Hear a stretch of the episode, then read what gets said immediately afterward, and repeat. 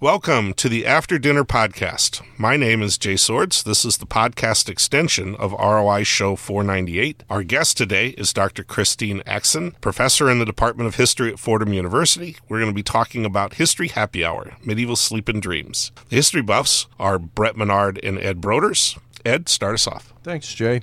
Uh, Christine, you mentioned about interpreting dreams. Um, and are there any examples that you're aware of where, in a certain place and time, if, if a certain thing happened in a dream, it was interpreted to mean like A, and then over time, the interpretation changed, let's say over 50 or 100 or 200 years, to where that same event occurring in someone dream, someone's dreams was now interpreted to mean B instead of A. So I don't have any specific examples on hand for that, but I would I would assume that one of the deciding factors would be the kind of climate that um, of, that these dreams are occurring in. And what I mean by climate is, of course, during periods of disease, you know, the Black Death, um, during periods of political stress or war, it would seem that certain dreams would have certain valences, and then in periods of prosperity, maybe it would be different.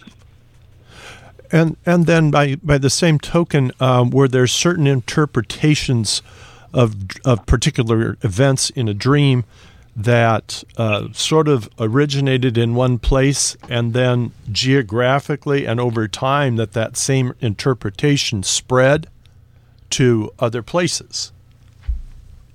Um, I'm not sure of anything in particular, but you know, I would assume that people are generally living kind of the same types of lives, right? Like the, all the nobility are, are dealing with certain things and all of the peasantry are dealing with others, um, I would suspect there to be quite a lot of similarity actually in the interpretation of dreams.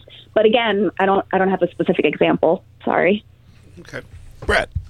So you talked um, about uh, medieval sleep being a little different. You know, multiple people to a bed sometimes fit the whole family or even strangers in if you're on the road. Is that true also in um, like monastic houses um, and with members of the nobility?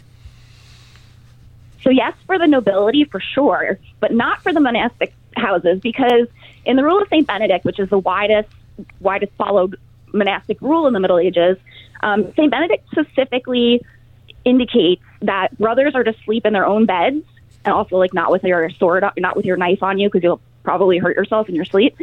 And he specifically talks about how the younger novices who are just starting out in this kind of difficult schedule where you're up at two in the morning to go to prayer, how they're supposed to be sleeping interspersed with the elder monks or nuns um, who are used to this way of life and who can kind of keep an eye on these on these novices. So there's very purposeful arrangement of people in monastic in monastic houses. And we have a ninth century plan of an uh, or map, I guess, of uh, an imaginary um, ideal monastery. And we see that there are 77 beds laid out in these very orderly fashion so that all the brothers are really in one dormitory. And interestingly, this monastery was designed to kind of aid in the comfort of sleep because one of the, the biggest afflictions, and this it's, it's almost so obvious that you wouldn't even think of it, is the cold. So in this monastery that was never built but just idealized, um, there's a room called the calefactory that was underneath the dormitory, and this is a room where there's hot air being pumped underneath the floor. And so you think about the heat rising. This is going to make sleeping more comfortable. And the monks, of course, are going to keep on their ha- their uh, not their habits, their uh, monastic garb. Um, so they'll they'll be pretty cozy in their wool. So, so since peasants and nobles and the laity are all sharing beds and people in religious orders are not, does that also cause an adjustment period if, you know, I, I grew up snuggled next to my five brothers and sisters and now I have a, a bed all to myself? Is that part of the acclimation process for many novices? Possibly. I mean, you're you're going to be on a very narrow bed, typically, um, either in a hostel or a monastery. So I don't know that there would be like so so much room to roll around or get, you know lay diagonal or anything like that. But one benefit of sleeping on your own is that there probably are not going to be that many pests in your bed. so this is another thing that made sleep difficult in the you know in the pre-industrial period is that you don't have protection from fleas and and mice and all of these vermin. Um, and so what people would do is actually uh, collect herbs that are insect repellents. So, for example, mint was one common one, or thyme. So I would think the bed would be cleaner if it was just yours. um, I'm curious. Certainly, in pre-Christian times, we have uh, gods and goddesses who are actively involved in the process of dreaming. Um, we certainly have that in in Europe, uh, pre-Christian Europe. We also know that that when Christianity comes along, these things are subverted, not exterminated. So, are there for the Middle Ages? Are there individuals, maybe saints or or somebody, you know, fairies, whatever, that are helping or hurting the dream, the the sleep and dream process? Well, certainly saints make appearances with important messages for holy people, right? Not just appearing to anyone, but to their fellow saints. Usually, that become sainted later, canonized. Um, we also have examples of Jesus appearing in dreams.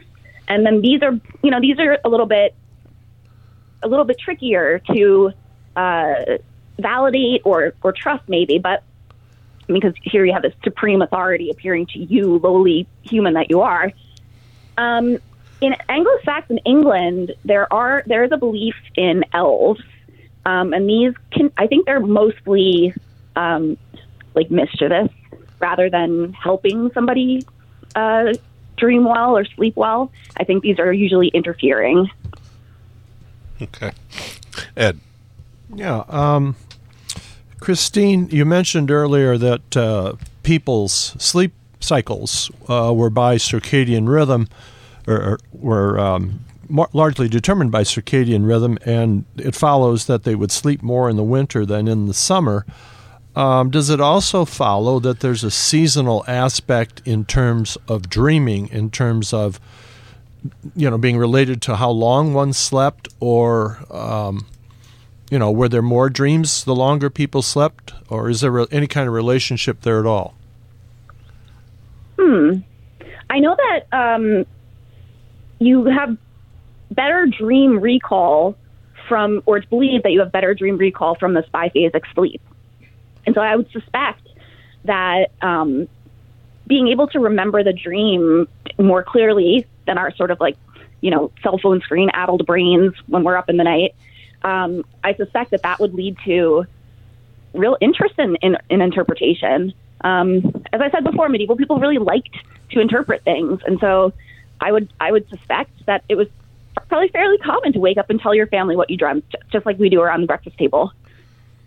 And so, does it also follow then that some people would have more dreams, um, be they nightmares or something else, um, that they felt the need to have interpreted, as opposed to some people, because like I can't remember my dreams for more than thirty seconds after I wake up. um, yeah, I mean, I think also there's a there's a somewhat fanciful element to interpreting interpreting dreams, and I, I bet people you know, I, I don't have like a specific text that's telling me this, but I would bet people took a lot of joy out of listening to each other's and, and offering their interpretation. Um, so, yeah, I'm, I'm assuming that the experience was varied, and I'm not so sure that you know a rustic laborer would have much interest in interpreting, but somebody who was reading courtly literature might, you know, because we see dreams popping up in that kind of text. Okay, Brett. Can you talk a little bit about um, some of the other roles that dreams would play in terms of religious experience? Like I recall um, reading about Hildegard of Bingen having some very trippy dreams and visions that she gets interpreted. Right. So this is kind of like where we're blurring the line because if the saint is dreaming the saint is also somewhat um, in a period of revelation. right? So the message is coming from God, uh, being revelatory, are usually understood by these saints or people who become saints later um, for a call to action or a call to reform or maybe even to help others reform. So these are these are instructions from God, and so coming in the dream as they are, it really like pushes the message over into uh, some sort of mystical experience. Okay, Ed. Yeah, uh, Christine, is there any record of um, individuals using um, some kind of a mind altering substance to perhaps cause them to have more vivid dreams or more of them? Uh, and I think the one that I know about that comes immediately to mind would be ergot, which is that fungal disease that can attack rye. Uh, and it's kind of nasty stuff. So, did, do you know if, I mean, people, you know, in the case of ergot, you would take it incidentally, not you know on purpose but are there any substance were there any substances being used to facilitate dreams well people had you know tremendous botanical knowledge and healing knowledge um, from natural products. And it would not surprise me if people knew of something that you could take. I don't know that it would be advisable. Um, i'm actually working on poisons right now and it brings up this interesting question of when does a medical substance move from good medicine to poisonous medicine? And so I, I would say it's probably the same. I mean, but you, I mean, people are people are drinking plenty of alcohol as well, which can affect your dreams. Um, but I don't know of anybody who's doing it purposefully. Uh, but I'm sure people knew how if they wanted to. Okay, well, I get the honor of the last question for this segment, and and so I'm I'm just curious if there is a particular dream that you ran across as you were doing your research that that you found to be uh, especially interesting or surprising? Um, was there something as you were researching that you didn't expect to find that, that you did? Um, you know, so what what was kind of the the uh, seminal moment for you as you were looking at this? Well, if we can go back to the sleepwalking, the other favorite uh, besides the bear fight is that there's a belief that if somebody does something in life, they're likely to do it in sleep. And so when you get up and you're sleepwalking, um, we have accounts of people who uh, fight with weapons and then ride horses while sleeping. So I, I like that one. I, I don't want to make either person actually. I'll take the bear. right, right. Absolutely. We, we would like to thank our guest for this 498th show, Dr. Christine Axon, professor in the Department of History at Fordham University. We've been talking about History Happy Hour Medieval Sleep and Dreams. The history buffs for today's show were Brett Menard and Ed Broders. ROI can be found at 9.30 p.m. Friday nights on KALA Radio or on the web at tunein.com. If you're looking for older programs, you'll find them at soundcloud.com. Just put KALA Radio in the search, click on the first icon, and scroll down to find nearly a decade of ROI shows. And you can also find ROI on all of your favorite streaming platforms. ROI is recorded at station KALA, St. Ambrose University.